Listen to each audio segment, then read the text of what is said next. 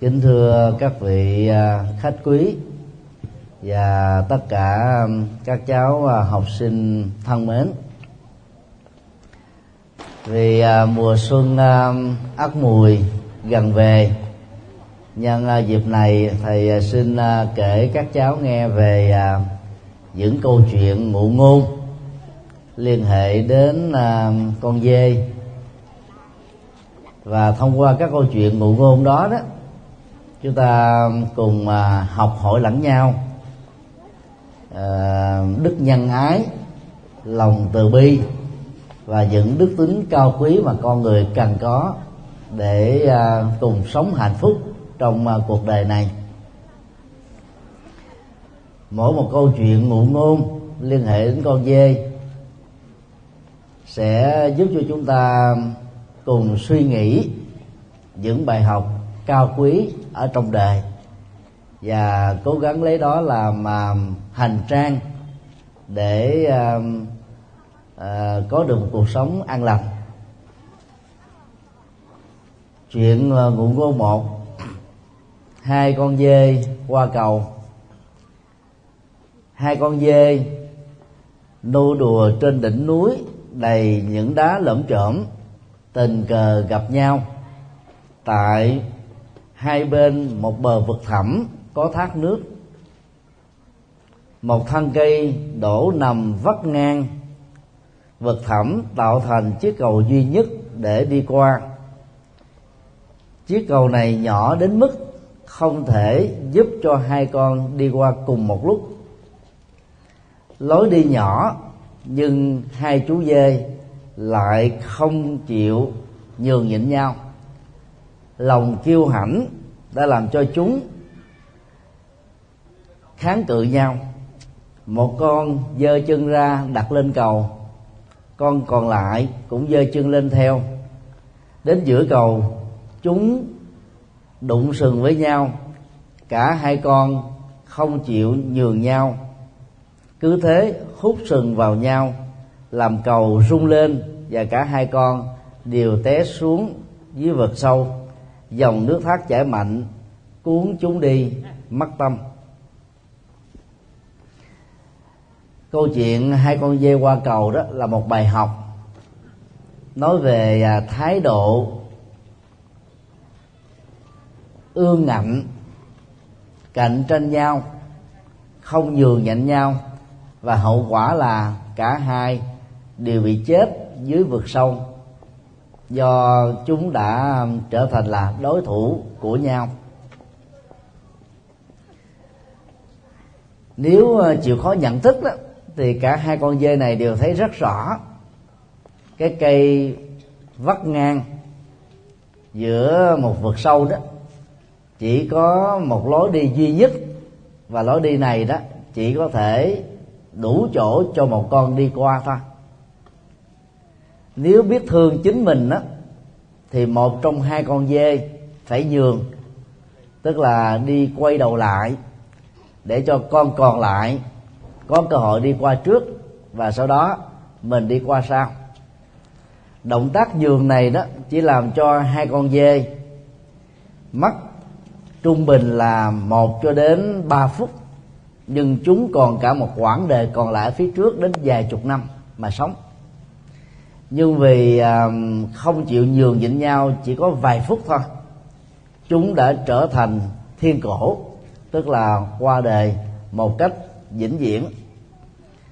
Trong cuộc sống đó, đôi lúc là vì cái tôi tự cao, tự đại, tự hào, tự đắc, chúng ta đã không chịu nhường nhịn nhau, chúng ta hút vào nhau và cả hai đó cùng khổ đau. Nên sự nhường nhịn đó là cái bước đầu của một ứng xử văn hóa, làm cho mình có thể quan tâm về cái lợi ích của tha nhân, và đồng thời nó giúp cho chúng ta có cái thói quen tương nhượng nhau, nhường nhịn nhau mà sống. Thì thông thường ở cái tuổi choi choi đó thì các cháu và bất kỳ ai cũng có thể có thói quen đó là không muốn nhượng bộ người khác, vì muốn chứng tỏ rằng là mình có đủ năng lực, thậm chí là vượt trội hơn người khác. Cho nên khi ra đường mà nếu như không có được cái tính nhường nhịn nhau đó, thì các cháu có thể phóng xe vượt là đèn đỏ, rồi đua xe, rồi à, à, bất cẩn có thể à, đụng vào những người đi đường, dẫn đến các tai nạn giao thông và dẫn đến nhiều hậu quả rất là nghiêm trọng.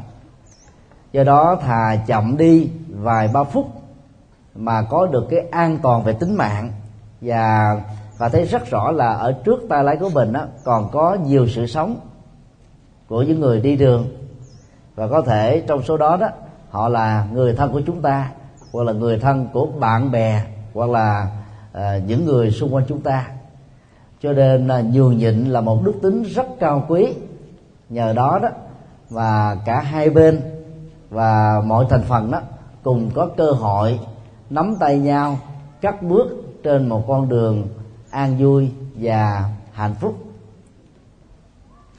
Thông điệp của câu chuyện hai con dê này đó là một bài học rằng là khi mình biết nhường nhịn nhau thì tất cả cùng có cơ hội để sống an lành.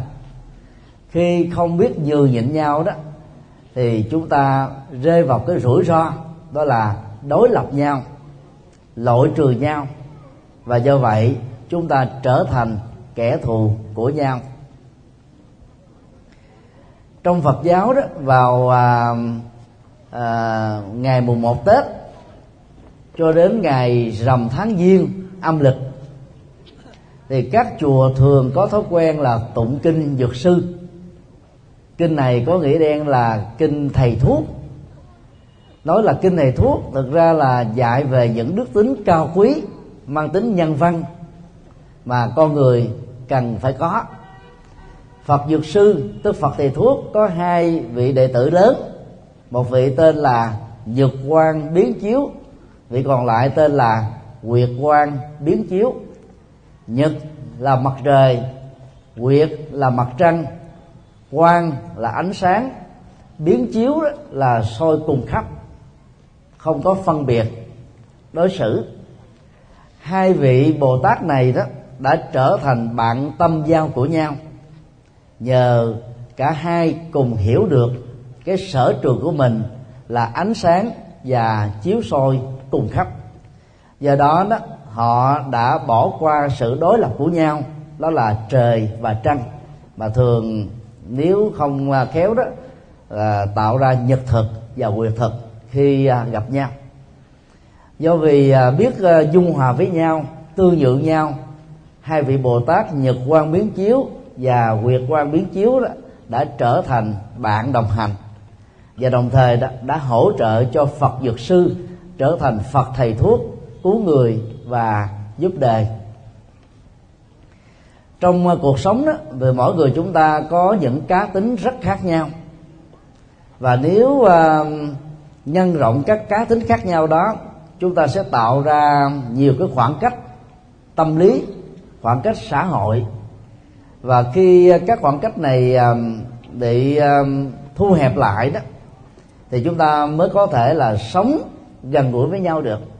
Cho nên uh, bỏ qua những sự dị biệt về cá tính, về lối sống, chúng ta đào sâu vào các mẫu số chung, nhường nhau một chút xíu mà có thể có được cái cuộc sống hạnh phúc hơn.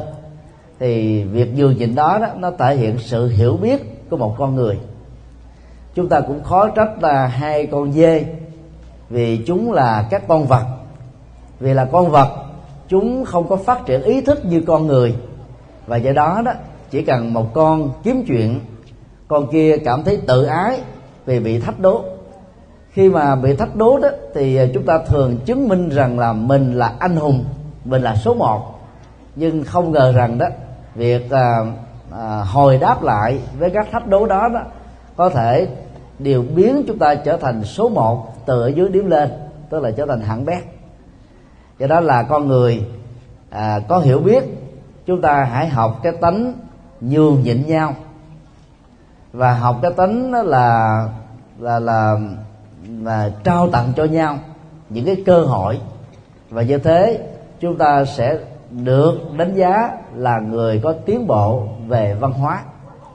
Cho nên đức tính nhường nhịn là một trong những ứng xử văn hóa rất cao đẹp mà con người cần có.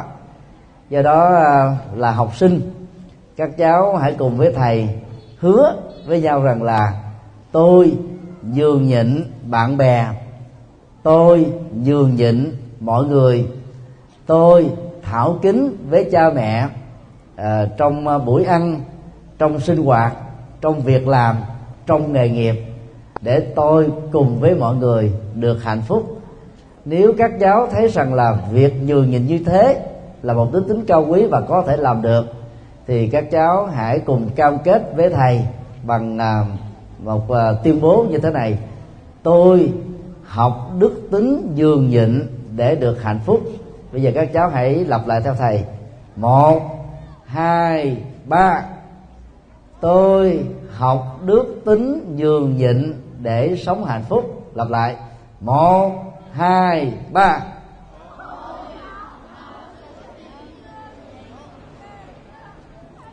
Các cháu còn hơi ngại ngùng quá. Bây giờ chúng ta lặp lại nha: một, hai, ba. Tôi học đức tính nhường nhịn để sống hạnh phúc. Xin dành một tràng vỗ tay thật lớn để tán dương mình.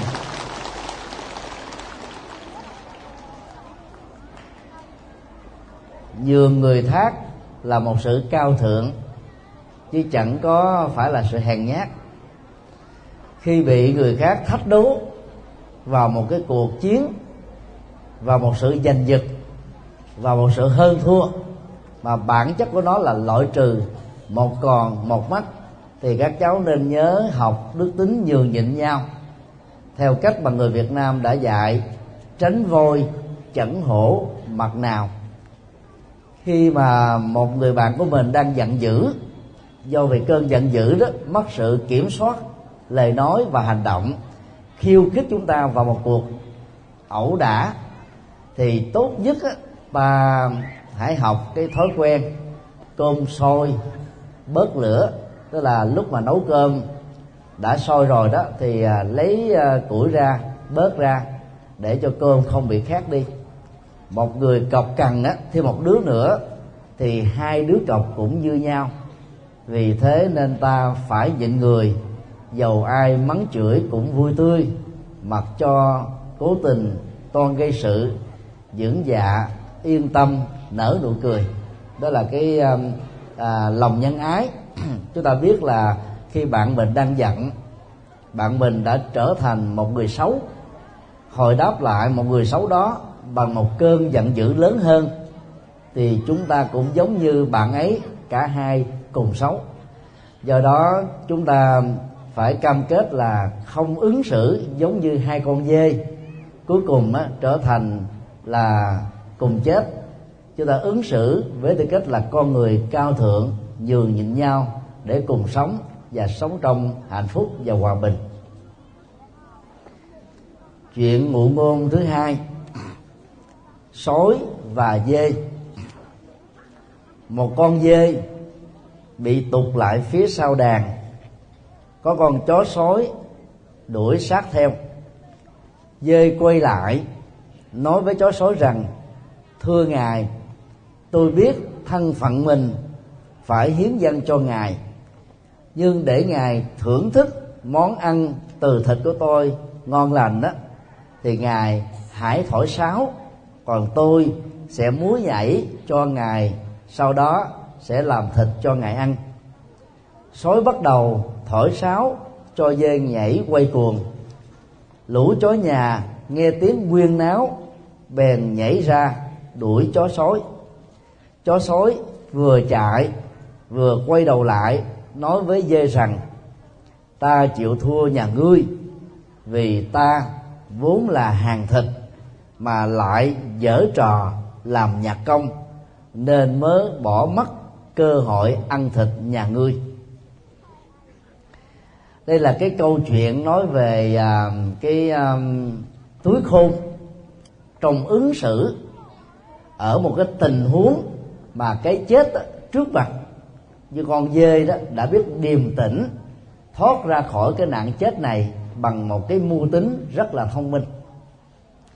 Chó sói đó thường tượng trưng cho những con người ác độc, những mưu trước xấu xa, những lối sống phạm pháp, những cái cách giao tế nó không đặt trên nền tảng của lương tâm và tình người. Chó sói tượng trưng cho sự lừa gạt. Như ở đây đó, con dê mặc dầu thể hiện sự hiền từ nhưng rất là thông minh và khôn ngoan. Và đó, đó là con người đó, chúng ta nên bắt chước, học theo đức tính khôn ngoan này để trong mọi tình huống đó chúng ta đều chọn cho mình một giải pháp có lợi ích và có được nhiều giá trị cao quý. Qua câu chuyện này đó, chúng ta có thể học được một số bài học từ sự ứng xử khôn ngoan của con dê như sau. Bài học một: không sợ hãi trước cường quyền. Chó sói tượng trưng cho cường quyền áp bức, bóc lột, có thể là giặc ngoại xâm, có thể là những người xấu. Con dê đó hiền lương, vì hiền lương nên con dê đã bị áp bức. Thay vì đó là sợ hãi, kêu khóc, than vãn, quỳ mọp để chờ chết trước ác ác độc và cường quyền của con chó sói, chú dê đã rất điềm tĩnh và thông minh. Đức điềm tĩnh này đó đã làm cho chú dê đó trở nên thông minh hơn ngày bình thường. Thông thường về tâm lý học đó, lúc mà chúng ta sợ hãi, chúng ta có thể có những lối ứng xử không giống ai, và thậm chí đó chúng ta có thể trở nên rất hèn mọn, trở nên rất là là là là mất đi cái nhân cách của mình. Do điềm tĩnh, chú dê đã không sợ hãi. Nhờ không sợ hãi đó, chú dê đã thoát ra khỏi cái chết trước mắt. Theo Phật giáo đó, do thiếu hiểu biết chúng ta sợ hãi, do tin vào những niềm tin mê tín chúng ta sợ hãi, do không đến trường lớp, do không lắng nghe các kiến thức bài bản từ các thầy cô giáo có lương tâm ở trường lớp, chúng ta thiếu sự hiểu biết và chúng ta thiếu kiến thức về lập nghiệp, thiếu kiến thức về bản chất của thế giới, thiếu kiến thức về quy luật xung quanh, thiếu kiến thức về lối sống cao thượng, và do đó chúng ta có thể rơi vào nhiều lối ứng xử tạo ra nỗi sợ hãi cho mình và tạo ra nỗi sợ hãi ở người khác.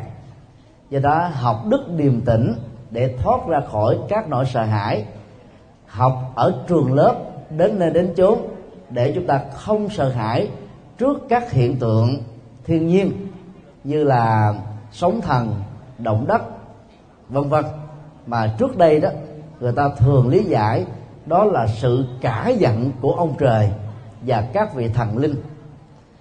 Và do vì sợ Thượng Đế và các thần linh cả giận mà con người đã trở thành là nô lệ vào Thượng Đế và các thần linh, và sự sợ hãi đó đã làm cho chúng ta chạy theo nhiều cái tập tụng mê tín dị đoan. Cho nên theo Đức Phật đó thì chúng ta không nên sợ các hiện tượng thiên nhiên, những cái cảnh trái ngang của thiên nhiên như là sóng thần, động đất, rồi lũ lụt, hạn hán, mất mùa, nói chung là các thiên tai đó sẽ làm cho chúng ta trở nên bản lĩnh hơn và có sức chịu đựng tốt hơn. Miền Trung nói chung và Nghệ An, Hà Tĩnh nói riêng là các tỉnh gặp rất nhiều các khó khăn về hoàn cảnh. Người Nhật Bản cũng nương vào cái hoàn cảnh khó khăn của động đất và họ đã cam kết với chính họ rằng tôi phải nỗ lực gấp bốn lần những người bình thường khác để tôi mới có thể được sống còn và vượt qua được những gian khó này. Và tại mảnh đất Nghệ An và Hà Tĩnh, nơi đã tạo ra biết bao nhiêu là nhân tài cho đất nước, cho nên là các cháu cũng nên học theo các bậc tổ tiên cha ông thành công à, trong việc dựng nước, giữ nước và phát triển văn hóa, văn minh để chúng ta trở thành những người hữu ích trong tương lai. Mà muốn như thế đó thì nên học theo chú dê, điềm tĩnh, thoát ra khỏi các nỗi sợ hãi. Và để được như vậy đó thì chúng ta phải học đến nơi đến chốn, đừng bỏ học nửa chừng. Cha mẹ chúng ta đã cực khổ cho mình ăn học thì vất vả thêm vài năm nữa để có được một mảnh bằng tốt nghiệp không phải là chuyện quá khó khăn. Nếu các thế hệ đi trước đã làm được và làm thành công, chúng ta không nên tự khinh mình để được những cái kết quả cao quý tương tự. Bài học hai: mạnh thì dùng sức, yếu thì dùng trí. Về uh, lực lượng thì chú dê không thể nào bằng được với chó sói, và do đó chú dê phải sử dụng trí thông minh của mình để đối lại cái sự hung dữ của con chó sói. Và cuối cùng đó, qua câu chuyện này chú dê đã chiến thắng. Cách thức mà chú dê chiến thắng con chó sói đó không phải là dùng sức, vì đấu với con chó sói chắc chắn con dê sẽ bị xé thịt và chết thôi. Ở đây dê biết rất rõ vùng nào cũng có các con chó nhà, và bản thân của các con chó nhà thì thường liên kết với nhau trở thành đó là một tổ chức. Cho nên khi có các con chó lạ có mặt ở một cái khu vực làng xã thì chỉ cần một con chó sủa lên gầm gừ thì các con chó cùng phe nhóm sẽ có mặt và cùng sủa để thể hiện cái phản đối không cho phép con chó lạ có mặt và chia phần các cái quyền lợi ở trong khu vực của mình. Cho nên à, chú dê đã nghĩ ra một cái kế sách, đó là thổi sáo và nhảy múa. Mà các cái động tác này vốn tạo ra cái tiếng huyên náo. Tiếng huyên náo đó, đó sẽ đánh động được cái lỗ tai của các con, con chó ở khu vực đó. Và khi phát hiện ra con chó sói lạ đang có mặt và sợ chó sói sẽ dẫn đến nhiều cái hậu quả xấu ở trong khu vực này, cho nên các con chó nhà đã cùng hợp sức nhau sủa ngăn vang lên và cùng có mặt. Do đó chó sói dù là một mảnh hổ đi nữa cũng không thể nào thắng được quần hùng, cho nên chó sói đành phải rút lui. Thì nhờ cái kế sách đó mà chú dê đã thoát được nạn. Như vậy có những cái cuộc chiến thắng đó, chúng ta không cần thiết phải đấu tranh. Dùng trí tuệ, dùng cái công bằng của luật pháp xã hội để chúng ta vượt qua được những bất công. Cho nên khi bị một người nào đó hành hung, bị một kẻ xấu nào đó đó tấn công mình, thay vì chúng ta có thói quen đó là đấu lại như là cái cái khuynh hướng của phim ảnh hành động Hollywood hoặc là phim võ lâm của Trung Quốc, thì câu chuyện này dạy chúng ta đó là biết làm chủ hành động của bản thân để chúng ta không rơi vào sự phạm pháp. Nếu có một ứng xử nào bất công diễn ra với chúng ta, chúng ta hãy báo với thầy cô giáo, hãy trình với cha mẹ của mình để nhờ luật pháp can thiệp đúng mức, để chúng ta vẫn có thể đạt được cái công bằng xã hội mà không phải có những cái hành động trái với lương tâm và trái với luật pháp. Do đó các cháu hãy học bài học đó là không tài lanh làm thế chức năng của luật pháp. Và nếu như luật pháp chưa được công minh do thiếu bằng chứng, do bị dựng hiện trường giả, ta bị rơi vào tình trạng là tình ngây lý giác, không thể nào chứng minh mình vô tội được, thì lúc đó chúng ta hãy tự an ủi rằng ngoài luật pháp mang tính tương đối còn có luật nhân nhân quả sẽ không dung tha cho những kẻ xấu. Kẻ xấu có thể qua mặt lèo lách khỏi luật pháp một thời gian, nhưng rồi đó cũng bị luật nhân quả trừng phạt và trở thành là những kẻ khổ đau thôi. Cho nên đó, chúng ta không làm thay thế chức năng của luật nhân quả. Và bằng cái nhận thức đó đó, khi gặp những cái bất công, chúng ta hãy kiên trì nhẫn nại, không, không bỏ cuộc, không đào tẩu của thực tại, không than trời trách đất, không có tự khổ đau, mà nêu một cam kết là bằng mọi cách, bằng trí thông minh, tôi sẽ nhờ cái công bằng xã hội à, bằng bằng nhiều cái nỗ lực khác nhau để vượt qua.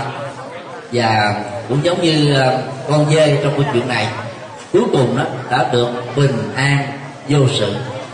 Do đó hãy học điềm tĩnh, hãy sử dụng trí tuệ và trí thông minh để vượt qua những cái gian khó, những cái khổ đau trong cuộc đời, chứ không cần thiết phải dùng phương pháp và đấu tranh một bắt một còn, ngoại trừ trong tình huống chúng ta bị giặc ngoại xâm.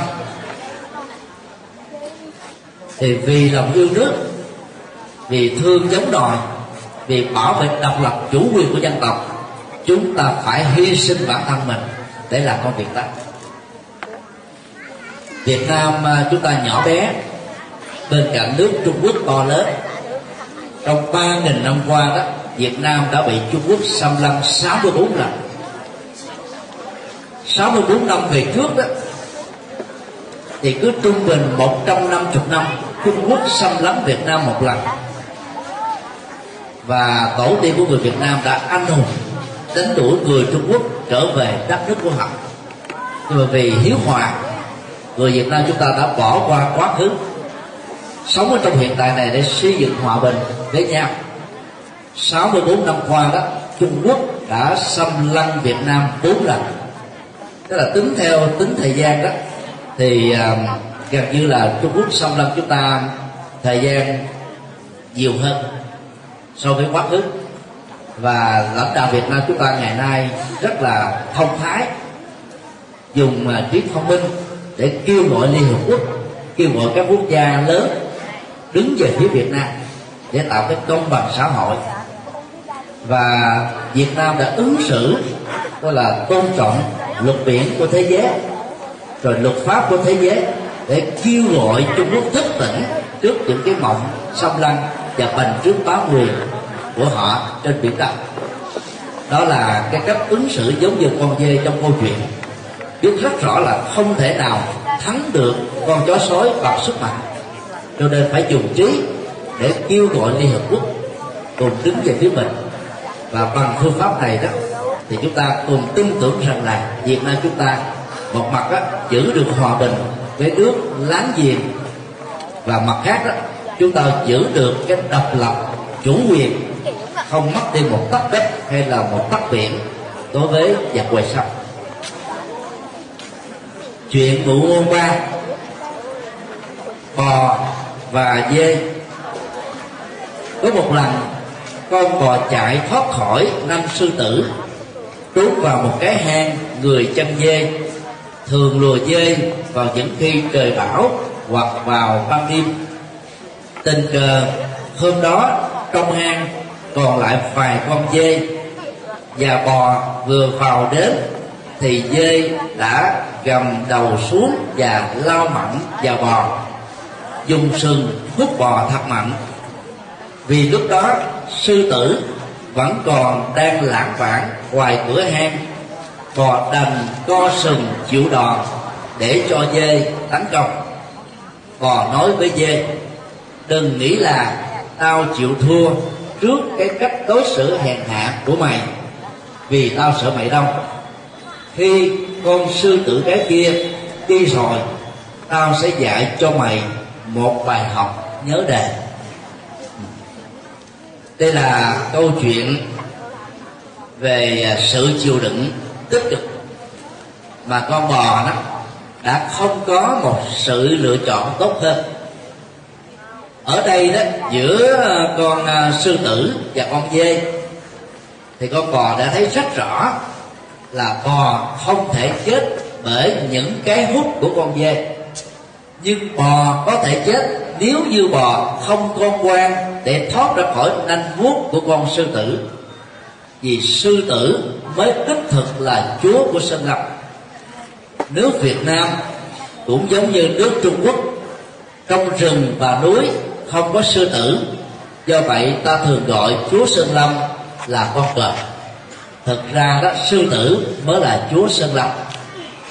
Con bò đó thì thường thường chúng ta sánh ví là cái đầu rỗng hông, tức là lớn thanh to đầu, nhưng mà kiến thức và trí tuệ là rộng tốt. Con bò tượng trưng cho sự ngu dốt, nhưng qua câu chuyện này đó, con bò chẳng ngu dốt tí nào. Con bò rất thông minh, biết phán đoán nên dưỡng cái gì, dưỡng ai, trong thời điểm nào để giữ được sự tánh mạng của mình, và đồng thời đó không trở thành là một người ứng xử vô lối. Đa khi đó, trong câu chuyện này, kẻ đáng tội nghiệp và đáng cười mới chính là con dê. Còn con sư tử đó tượng trưng cho sức mạnh, gọi là tư quyền, và và chuyên hù dọa, chuyên bắt nạt, chuyên mang lại những nỗi sợ hãi ở những con vật yếu kém hơn nó. Thì qua câu chuyện này đó, chúng ta học được một số bài học như sau. Bài học một: lợi dụng người khác đang ở đường cùng để tấn công là một hành động xấu xa. Trong cuộc đời đó, ai cũng một lần lâm vào một hoàn cảnh khốn đốn. Những kẻ xấu đó thì lợi dụng vào cái hoàn cảnh khốn đốn đó để bắt nạt người nạn nhân, và làm cho họ đó rơi vào cái thế khó ứng xử hơn, và buộc họ phải chấp nhận những điều mà họ trong lúc bình thường không bao giờ muốn. Là con người, chúng ta học được cái lòng nhân ái, không đánh người dưới ngựa, tức là thể hiện cái tính cao thượng, rộng lượng, độ lượng. Và thậm chí theo lời Phật dạy đó, trong những hoàn cảnh như thế, chẳng những không lợi dụng người khác, không chà đạp nhân phẩm người khác, mà còn biết đưa bàn tay xuống để nâng đỡ và giúp cho người đó đứng dậy để tiếp tục được đi, được sống trong hạnh phúc, trong nỗi hãnh diện và tự hào. Và trong đời này đó, có rất nhiều trường hợp người thân của chúng ta bị ngã quỵ, đang rất cần đến bàn tay nâng đỡ của chúng ta. Chúng ta chẳng những không lợi dụng vào tình huống đó để đánh đuổi họ, làm cho họ bị khổ đau, mà cần phải nỗ lực để nâng đỡ họ cùng được sống. Năm ngoái và năm trước, tập đoàn con Hoa Sen đã đưa chàng trai không tay không chân Nick Vujicic về Việt Nam, thuyết trình trực tiếp trên vê tê vê và thuyết trình trực tiếp tại các sân vận động lớn, nhằm gây tạo một nhận thức rằng là người bị tật nguyền đó không phải là dấu chấm cuối cùng của cuộc đời. Trong những lúc bế tắc đó, nếu chúng ta biết tận dụng cái hoàn cảnh đó để nỗ lực đó, thì chúng ta biến các sở đoạn, các khuyết tật của mình trở thành một sở trường.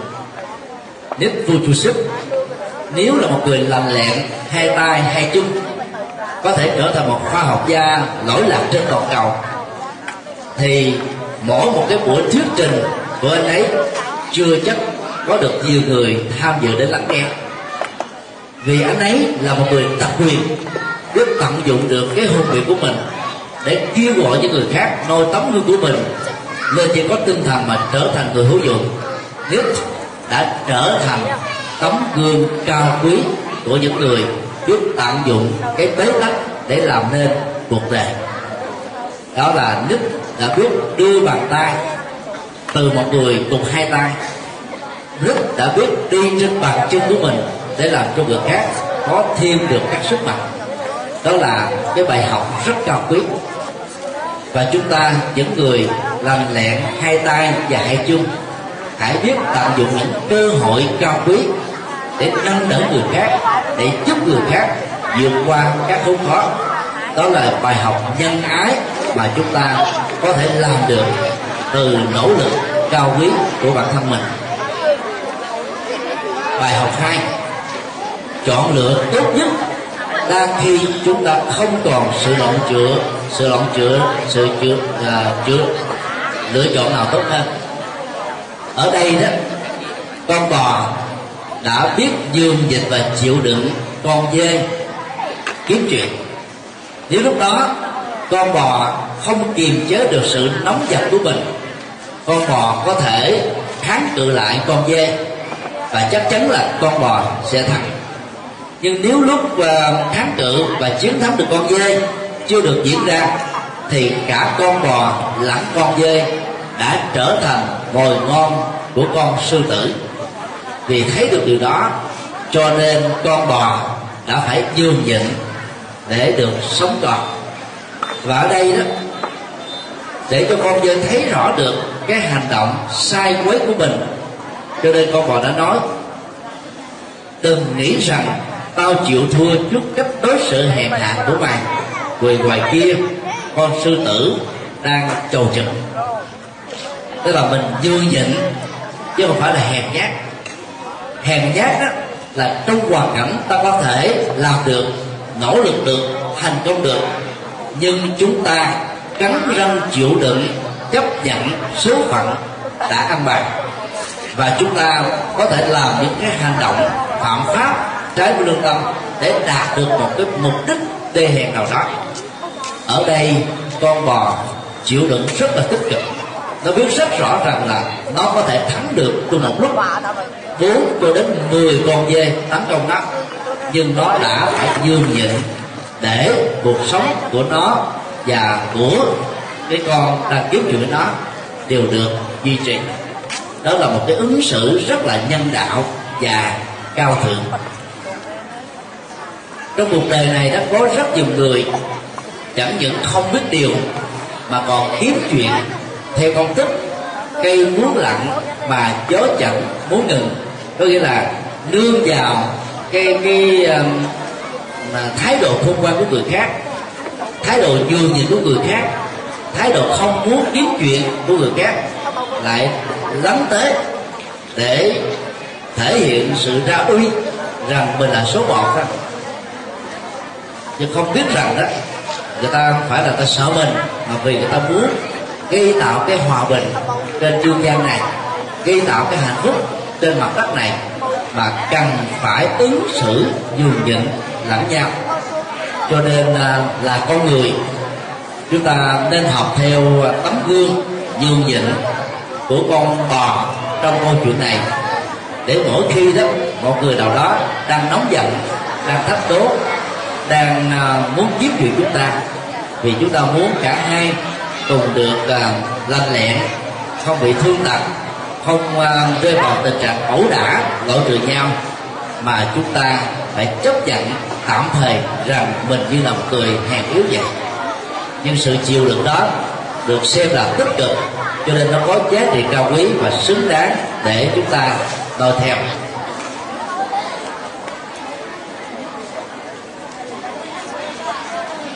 Bài học thứ ba,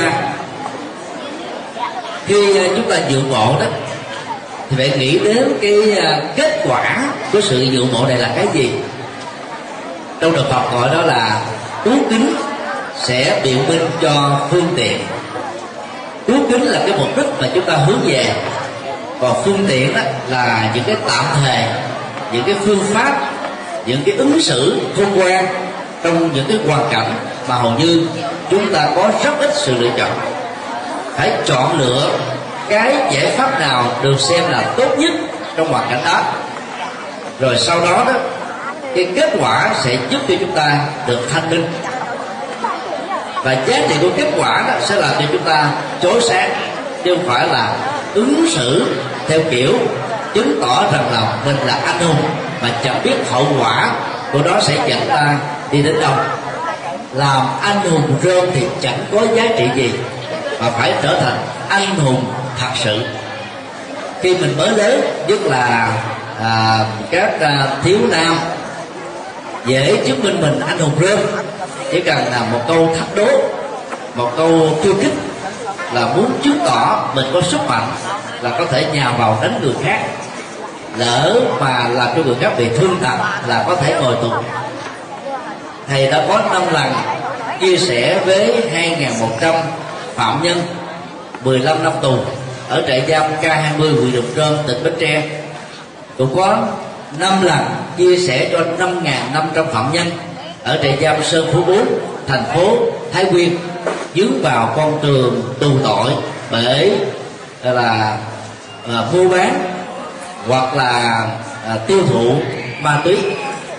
Thì trong đây nó cũng có các cháu thiếu nhi ở tuổi à, mười mười mấy thôi, vì phạm pháp giết người, vì buôn ma túy mà phải ngồi tù ở cái tuổi vị thành niên. Thì trong đó, đó có một số cháu đó là bình thường rất là hiền, nhưng mà vì đi bụi đời rồi bị chúng bạn đó là rủ rê nhậu nhẹt. Khi nhậu vào đó thì mất sự kiểm soát của tâm, cho nên chỉ cần có một vài người nói khích thôi thì các cháu đó đã dùng các hung khí tấn công người nói khích mình. Kết quả đó, một kẻ thì chết, kẻ thì ngồi tù đến nhiều năm. Cho nên trong mọi tình huống đó, khi bị khiêu khích bằng vũ lực hay là khiêu khích bằng các hành động đánh lộn hay là khiêu khích bằng các hành động chửi bới, chúng ta phải hiểu rất rõ mình là con người cao thượng nên nhường nhịn. Kẻ nào xấu thì luật pháp sẽ trừng trị, còn chúng ta là người tốt, người hiền, đừng để tiếng mình trở thành là một kẻ xấu tương đương. Nhờ nhường nhịn như thế, chúng ta có được một tương lai tươi sáng ở phía trước. Người nhường nhịn bao giờ cũng là người chiến thắng, chứ không phải là người chiến bại. Như con trâu, con bò trong câu chuyện này đã giữ được tính mạng của mình nhờ biết nhường nhịn con dê mà khóc chết khỏi con sư tử.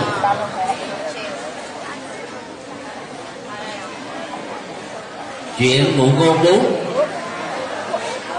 dê và chú bé chăn dê. Một con dê bị lạc đàn vì mải mê ăn một đám cỏ ngọt.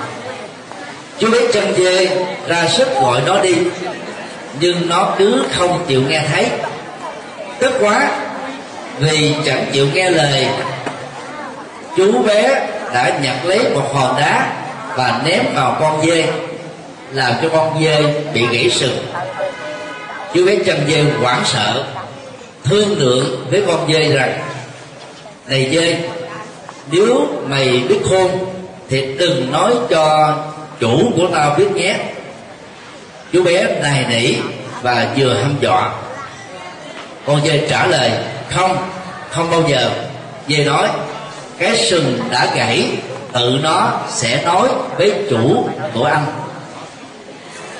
Đây là một câu chuyện nói về cái việc nỗ lực giấu các cái lỗi về dân sự và tội về luật pháp không thể nào thành công. Qua câu chuyện này đó, chúng ta học được một số bài học như sau. Thứ nhất, giấu tội lỗi là một sai lầm.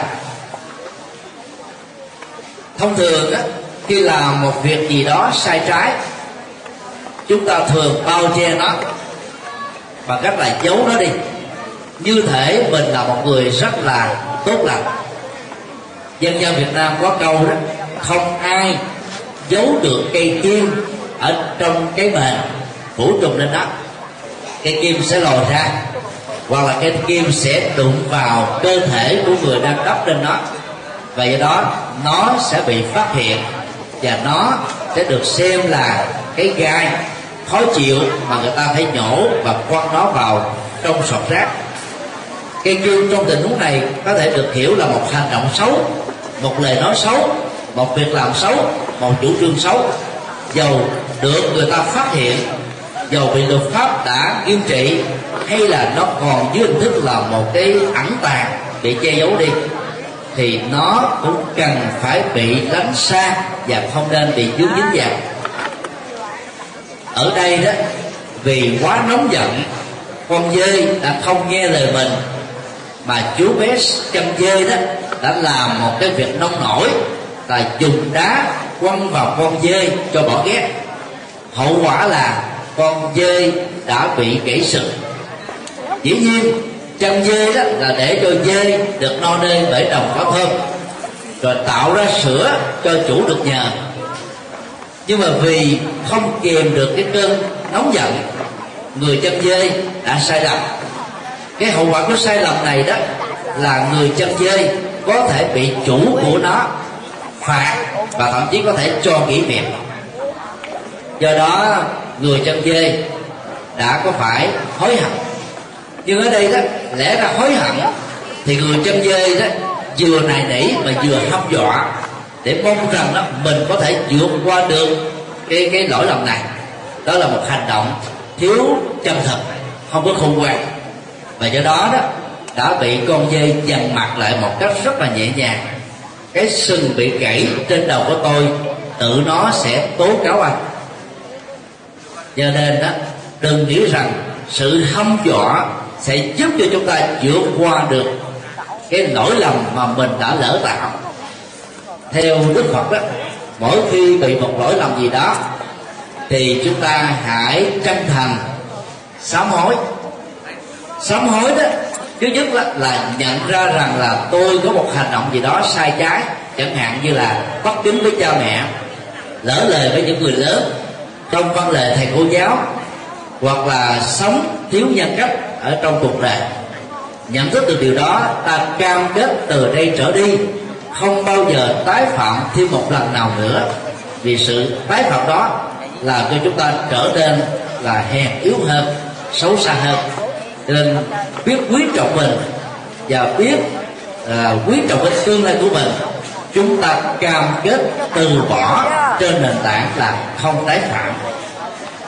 Điều thứ hai, khi nhận ra lỗi là một sai lầm về nhân sự, tội là một sai lầm về luật pháp, chẳng những ta không làm mà ta còn nỗ lực để thay đổi các cái việc làm xấu đã lỡ tạo.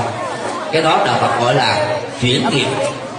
Chuyển là thay đổi cái khuynh hướng của hành động mà mình đã lỡ làm xấu. Thì bằng cách này đó, nếu cháu nào đó đã lỡ dùng đôi tay này ăn cắp một cây viết của bạn, hoặc là dùng bàn tay này đấm vào những người hiền lành ở trong lớp học hay là ở ngoài đường, thì từ đó trở đi hãy cam kết là tôi sẽ dùng đôi tay này để tặng tình thương, để giúp việc làm, để làm những việc đáng làm, nhưng không có hành hung ai, trộm cắp ai, làm xấu ai. Thay vì cái người đực con à, thấy là bàn tay này đã làm việc xấu rồi trừng phạt nó bằng cách là lấy cây, lấy búa đập vào nó cho nó bị thương tật để nó không dám làm việc đó nữa, thì hãy dùng bàn tay này làm các việc thiện đối lập với các việc xấu ác trước đây. Hành động đó được gọi là chuyển nghiệp.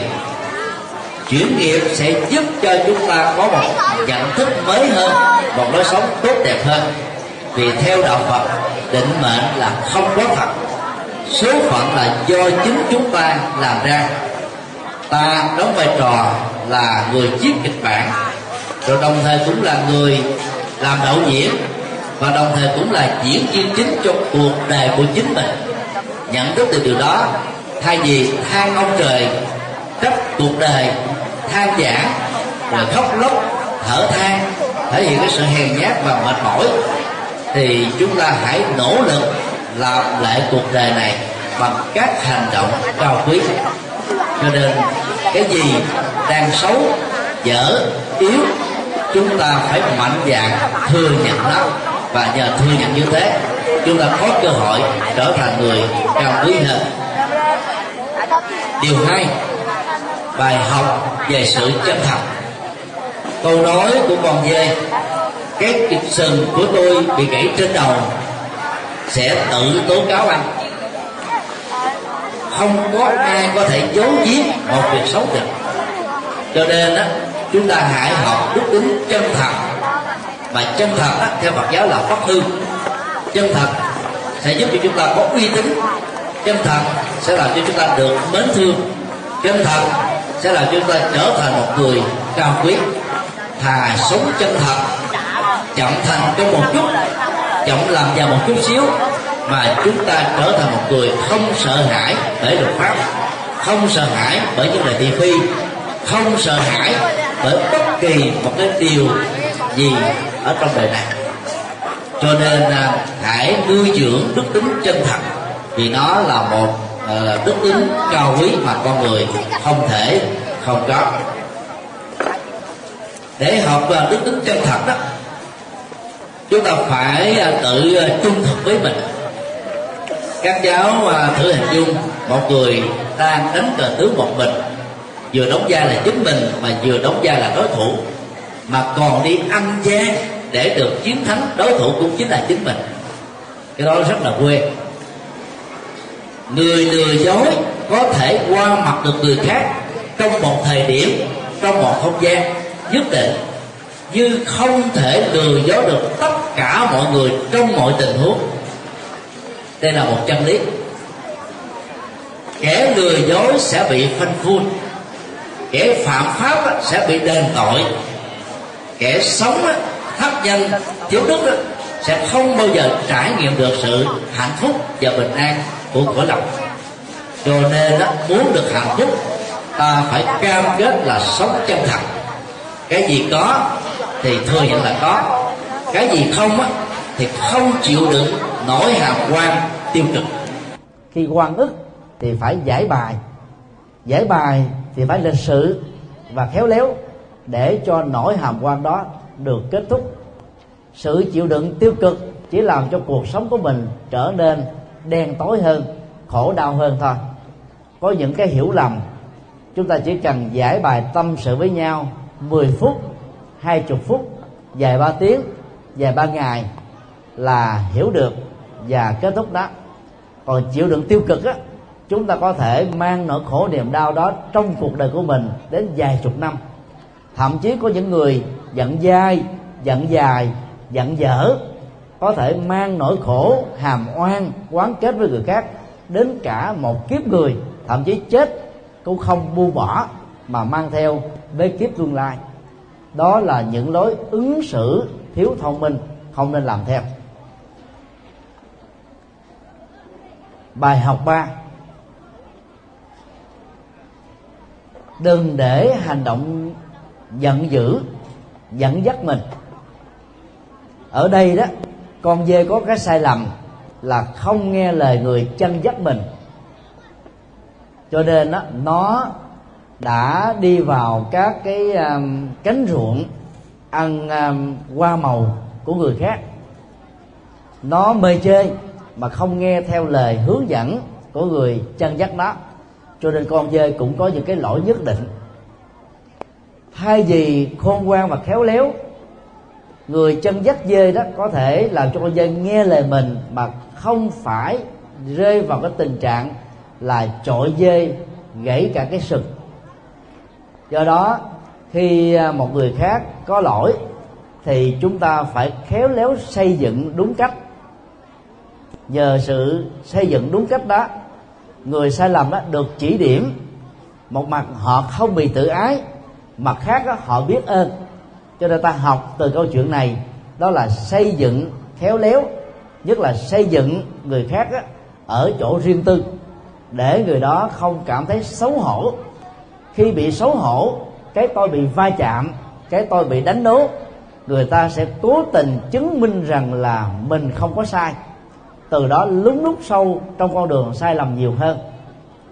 Và nên học cái đức tính này để góp ý người, xây dựng người, để cho người vừa sửa chữa mà vừa biết ơn mình. Còn khi phê bình ai, góp ý ai đó, thì nhớ là đừng có nặng lời lớn tiếng, vì phê bình chỉ trích đó, sẽ làm cho chúng ta rước thêm kẻ thù. Hãy học cái hạnh tán dương những điều tốt, những hạnh lành, những lý tưởng cao quý ở người khác, và hãy thể hiện cái sự đồng tình trước những thành công và hạnh phúc của con người. Nhờ đức tính cao quý này đó, chúng ta bỏ được nhiều bà nhiều kẻ thù để xây dựng thêm nhiều tình bạn. Thậm chí trong cuộc đời chúng ta có một trăm người bạn vẫn chưa đủ, nhưng có một kẻ thù là tê bề qua lá rồi. Hàng ngày phải đối phó, hàng ngày phải phòng thủ, hàng ngày phải cẩn trọng, hàng ngày đó phải dè dặt, mệt mỏi lắm, căng thẳng lắm. Cho nên đó, mỗi khi có cơ hội thì hãy bỏ kẻ thù bằng cách là ứng xử cao thượng, bỏ qua lỗi lầm của người khác để kết thành bạn thân. Và muốn như thế đó thì hãy tập xây dựng thay vì là chỉ trích, hãy tập tán dương thay vì là soi mối tìm lỗi ở người khác. Ai cũng có lỗi, hãy tha thứ lỗi để giúp cho người ta hồi đầu. Trong đạo Phật có câu quay đầu là bờ. Mặc dầu đó từ lúc quay đầu cho đến lúc về bờ đó, nó phải mất đến vài ngày, vài tháng, vài năm, phải nỗ lực có phương pháp thì mới thành công. Nhưng nếu không nỗ lực hồi đầu đó thì chúng ta sẽ không bao giờ về đến bờ được. Ai cũng có một lần sai, đừng đánh người quay trở về, hãy tạo cơ hội để giúp cho một người bạn xấu trở thành người bạn tốt. Chứ đừng có vì tâm giận dữ, vì cái tự ái, người ta không nghe lời mình, ta làm sai với mình, mà mình làm cho người ta không có cơ hội hồi đầu, hoặc là giận dữ vì bị trừng phạt quá nặng nề, mà trên thực tế là nó không đáng và không nên bị như thế. Và đó là những bài học mà chúng ta có thể học được từ những ngụ ngôn liên hệ đến con dê, mà năm nay là năm Ất Mùi, chúng ta nên ghi nhớ. Kính thưa các cháu học sinh, thầy hiệu trưởng trong bài diễn văn khai mạc đó đã nói chúng ta về đức nhân ái, tức là đức tính cao quý, thương con người.